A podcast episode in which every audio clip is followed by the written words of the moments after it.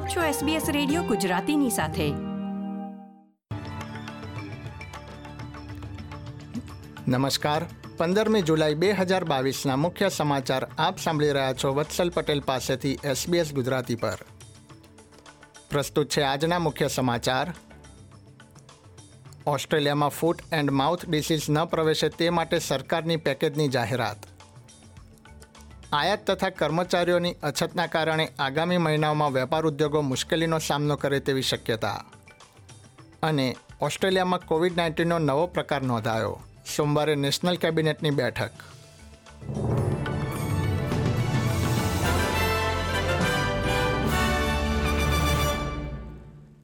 હવે સમાચાર વિગતવાર. ઓસ્ટ્રેલિયામાં ફૂટ એન્ડ માઉથ ડિસીઝ ન પ્રવેશે તે માટે લાખો ડોલરના પેકેજની જાહેરાત કરવામાં આવી છે. ઉલ્લેખનીય છે કે છેલ્લા કેટલાક સમયમાં આ રોગના કારણે ઓસ્ટ્રેલિયામાં કૃષિ તથા પ્રાણી સૃષ્ટિ પર ખતરો વધ્યો છે. કે કૃષિ મંત્રી મરે વેટે જણાવ્યું હતું કે ઓસ્ટ્રેલિયા તથા વિદેશમાં આ રોગ ન ફેલાય તે માટે ચૌદ મિલિયન ડોલરનો ખર્ચ કરવામાં આવશે, જેમાંથી પાંચ મિલિયન ઇન્ડોનેશિયા ટિમોર લેસ્ટે પાપુઆની ગ્યુનીમાં વપરાશે. આ ઉપરાંત અઢાર નવા બાયોસિક્યોરિટી અધિકારીઓને ઓસ્ટ્રેલિયાના એરપોર્ટ્સ પર પણ તૈનાત કરવામાં આવશે. સેનેટર વેટે જણાવ્યું હતું કે, આ રોગ જો દેશમાં પ્રવેશ્યો તો દેશના અર્થતંત્રને એંસી બિલિયન ડોલરનું નુકસાન થશે. કેન્દ્રીય સરકારે વેપાર ઉદ્યોગો માટે આગામી સમય થોડો કઠિન હોવાનું જણાવ્યું છે. દેશના વેપાર ઉદ્યોગો આયાત તથા કર્મચારીઓની અછતનો સામનો કરે તેવી શક્યતા છે. ઓસ્ટ્રેલિયામાં છેલ્લા કેટલાક દશકમાં સૌથી ઓછો બેરોજગારી દર નોંધાયો છે, જેના પરિણામે કર્મચારીઓની અછત છે. આ ઉપરાંત માલસામાન તથા ચીજવસ્તુઓની આયાત પર પણ અસર પહોંચી છે. કેન્દ્રીય આસિસ્ટન્ટ ટ્રેઝરર સ્ટીફન જોન્સે એબીસી સાથેની વાતચીતમાં જણાવ્યું હતું કે આગામી મહિનાઓમાં પરિસ્થિતિની અસર જોવા મળી શકે છે. વડાપ્રધાન એન્થની એલ્બેનિઝી પેસિફિક આઇલેન્ડના દેશો સાથે મળીને ક્લાઇમેટ ઇમરજન્સીની જાહેરાતમાં જોડાયા છે. એલ્બેનિઝી બે દિવસથી પેસિફિક આઇલેન્ડ ફોરમમાં ભાગ લેવા માટે ફીજી ગયા છે.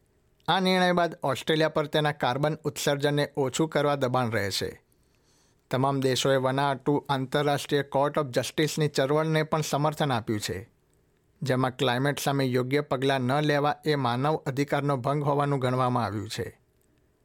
ગુરુવારે ફીજીના વડાપ્રધાને ટ્વિટરના માધ્યમથી ઓસ્ટ્રેલિયાને આ દિશામાં યોગ્ય પગલાં લેવા માટે જણાવ્યું હતું.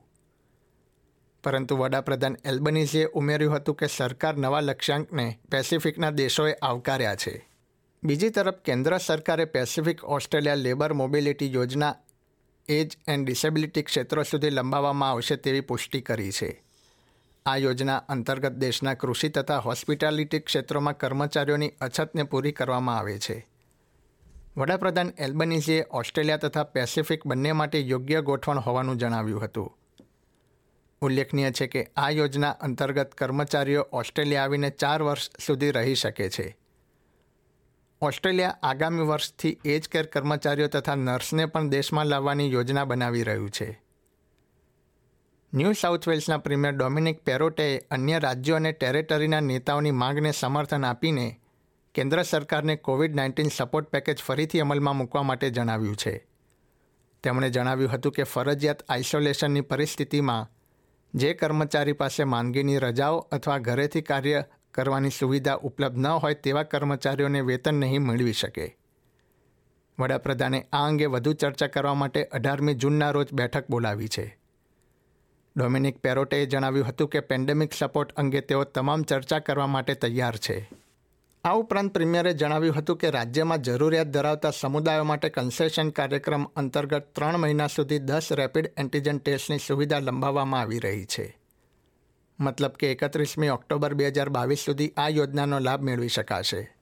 ઓસ્ટ્રેલિયામાં કોવિડ નાઇન્ટીનના આંકડા પર એક નજર કરીએ તો, દેશમાં શુક્રવારે કોવિડ નાઇન્ટીનથી છાસઠ મૃત્યુ નોંધાયા હતા, જેમાં વીસ ક્વિન્સલેન્ડમાં, સત્તર વિક્ટોરિયામાં તથા ચૌદ મૃત્યુ ન્યૂ સાઉથ વેલ્સમાં નોંધાયા હતા. ક્વિન્સલેન્ડ, વેસ્ટર્ન ઓસ્ટ્રેલિયા તથા તાસ્મેનિયામાં કોવિડના કારણે હોસ્પિટલમાં દાખલ દર્દીઓની સંખ્યામાં સતત વધારો થઈ રહ્યો છે. બીજી તરફ ન્યૂ સાઉથ વેલ્સમાં શુક્રવારે બાર હજાર બસો અઠ્યાવીસ કેસ, વિક્ટોરિયામાં દસ હજાર પાંચસો ચોર્યાસી કેસનું નિદાન થયું હતું. ક્વિન્સલેન્ડમાં છ હજાર ત્રણસો છત્રીસ ચેપ તથા વેસ્ટર્ન ઓસ્ટ્રેલિયામાં છ હજાર ચારસો અઠ્ઠાવન ચેપ નોંધાયા હતા.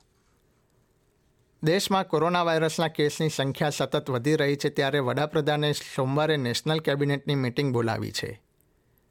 તેઓ ત્રીજા ઓમિક્રોન વેવ અંગે તેમાં ચર્ચા કરશે. ન્યૂ સાઉથ વેલ્સના આરોગ્ય વિભાગે ત્રણ આંતરરાષ્ટ્રીય મુસાફરોમાં B two point seven five પ્રકારનો ઓમિક્રોન ચેપ નોંધ્યો છે. આ પ્રકાર વિશ્વના દસ દેશોમાં અત્યાર સુધીમાં નોંધાઈ ચૂક્યો છે. ન્યૂ સાઉથ વેલ્સ સરકાર રસી નહીં મેળવનારા લોકોને અઢારમી જુલાઈથી એજ કેરની મુલાકાત લેવા માટે પરવાનગી આપશે. જો કે એજ કેર સુવિધા તેમની જરૂરિયાત પ્રમાણે નિયમ અમલમાં મૂકી શકે છે. વિક્ટોરિયા અને ક્વિન્સલેન્ડમાં આ પ્રકારની ગોઠવણ છે. આંતરરાષ્ટ્રીય સમાચારોમાં. અમેરિકાના ભૂતપૂર્વ પ્રમુખ ડોનાલ્ડ ટ્રમ્પના પ્રથમ પત્ની ઇવાના ટ્રમ્પનું તોતેર વર્ષની વયે નિધન થયું છે. ન્યૂયોર્ક ખાતે તેમના ઘરે પગથિયા પાસેથી અધિકારીઓને તેમનો મૃતદેહ મળી આવ્યો હતો. તેમને હૃદયરોગનો હુમલો આવ્યો હોવાની માહિતી મળી રહી છે, પરંતુ હજી સુધી ચોક્કસ કારણ જાણી શકાયું નથી. તેમના સંતાન એરિક ડોનાલ્ડ જુનિયર અને ઇવાંકા ટ્રમ્પે તેમને ફેસબુકના માધ્યમથી શ્રદ્ધાંજલિ પાઠવી હતી. આ સાથે જ આજના સમાચાર સમાપ્ત થયા. આ પ્રકારની વધુ માહિતી મેળવવા માંગો છો? અમને સાંભળી શકશો Apple podcast Google podcast Spotify કે જ્યાં પણ તમે તમારા પોડકાસ્ટ મેળવતા હોવ.